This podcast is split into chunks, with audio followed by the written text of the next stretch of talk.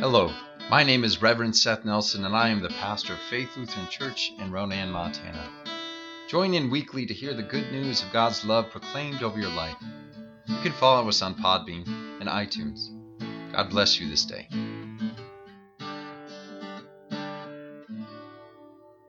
Our gospel lesson is John chapter 12, verses 20 through 33. Now, among those who went up to worship at the festival were some Greeks. They came to Philip, who was from Bethsaida in Galilee, and said to him, Sir, we wish to see Jesus. Philip went and told Andrew. Then Andrew and Philip went and told Jesus. And Jesus answered them, The hour has come for the Son of Man to be glorified. Very truly I tell you, unless a grain of wheat falls into the earth and dies, it remains just a single grain. But if it dies, it bears much fruit. Those who love their life lose it those who hate their life in this world will keep it for eternal life. Whoever serves me must follow me, and where I am, there will my servant be also. Whoever serves me, the Father will honor. Now my soul is troubled, and what should I say? Father, save me from this hour? No, it is for this reason that I have come to this hour. Father, glorify your name. Then a voice came from heaven I have glorified it, and I will glorify it again. The crowd standing there heard it, and said that it was thunder. Others said, An angel has spoken to him. And Jesus answered, This voice has come for your sake, not for mine. Now is the judgment of this world. Now the ruler of this world will be driven out. And I, when I am lifted up from the earth, will draw all people to myself. He said this to indicate the kind of death he was to die. Here ends our gospel lesson. Grace and peace to you from God our Father and our Lord and Savior, Jesus Christ. Jesus said, Unless a grain of wheat falls into the earth and dies, it remains just a single grain. But if it dies, it bears much fruit. Here our Lord speaks of his redemptive suffering to come.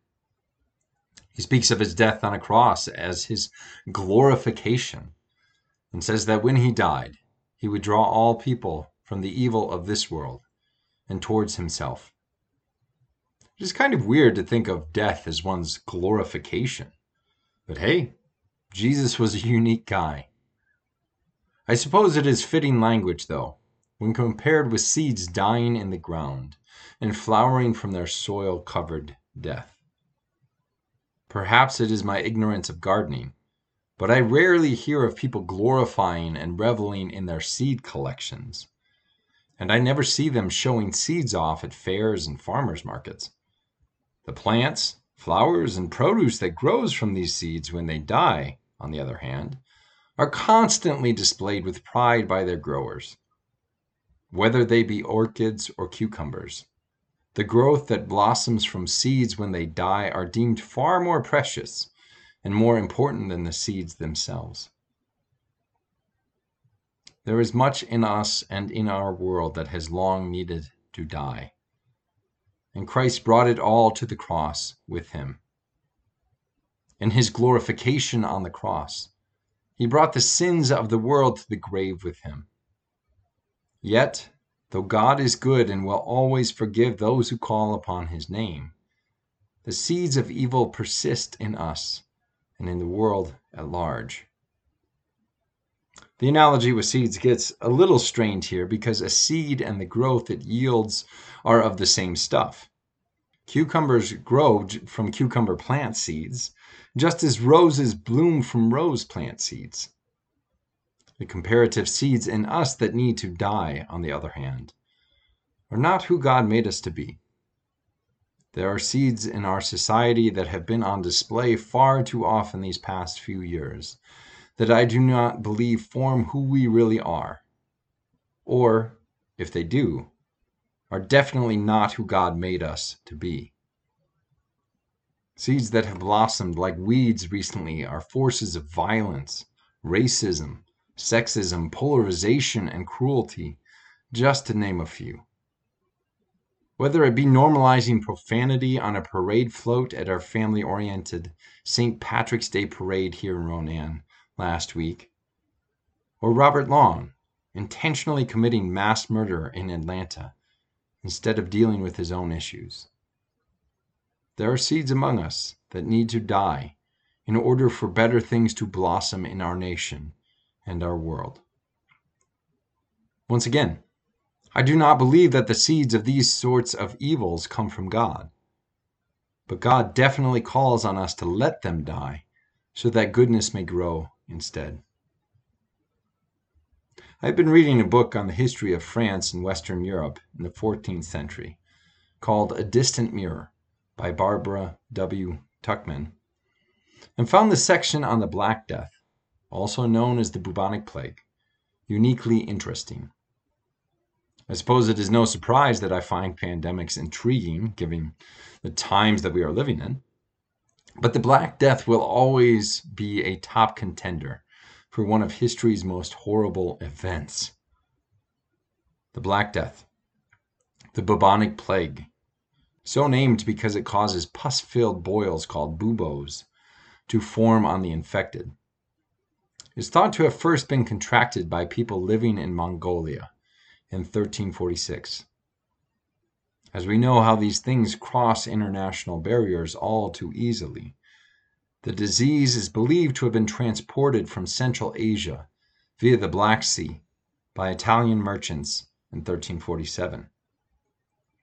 By 1348, the infection race was on in Europe, and within five years, 30 to 40 percent of the population of the entire continent was slain by this pestilence to many communities suffering death rates as high as 90%, to say nothing of what nations in the rest of the world suffered as well.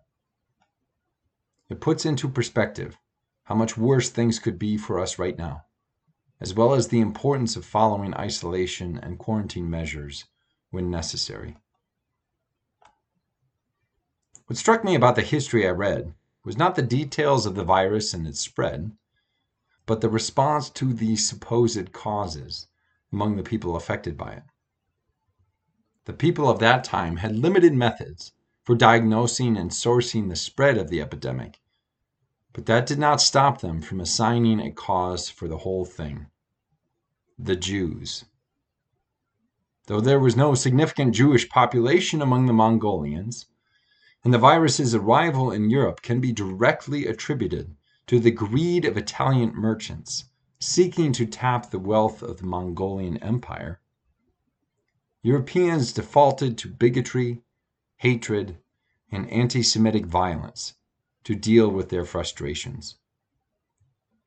In communities across Europe, from Germany to France and even into Scandinavia, Jews were killed by the thousands.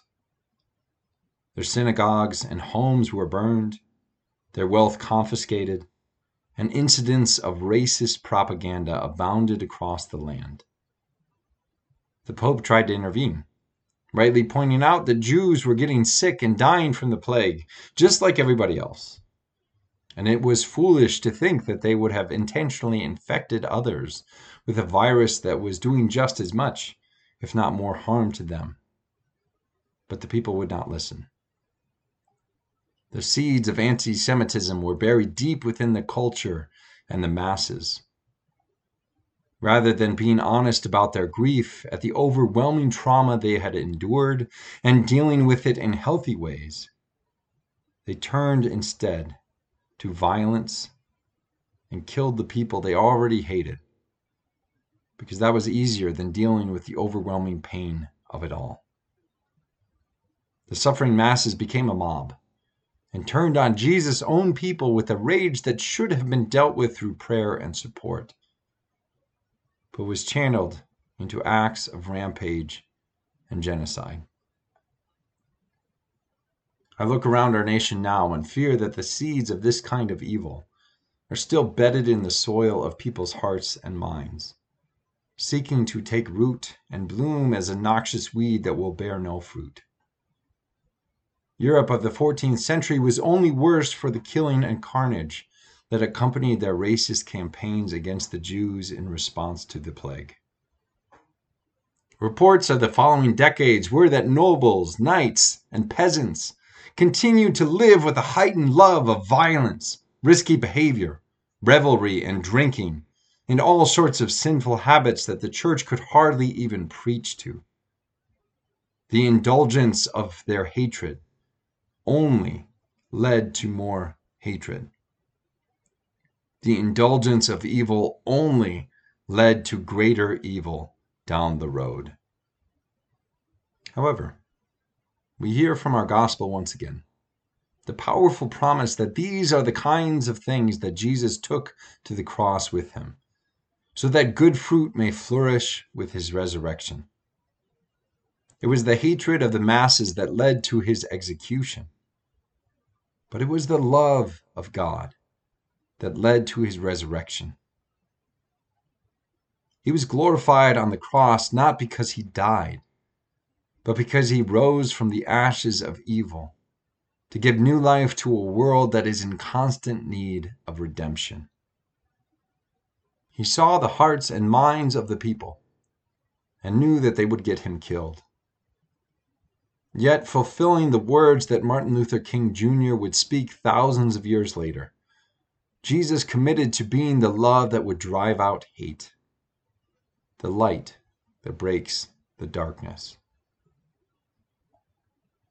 Brothers and sisters, let us bring any seed of evil and hatred within us to be crucified with Christ, so that all may be raised to the love of God that knows no end. Jesus died as a seed that would grow to bear much fruit in his resurrection. As people of faith who trust in that resurrection, we must cast aside the ways of this world that led to his destruction and place our faith in the love of God that leads to peace.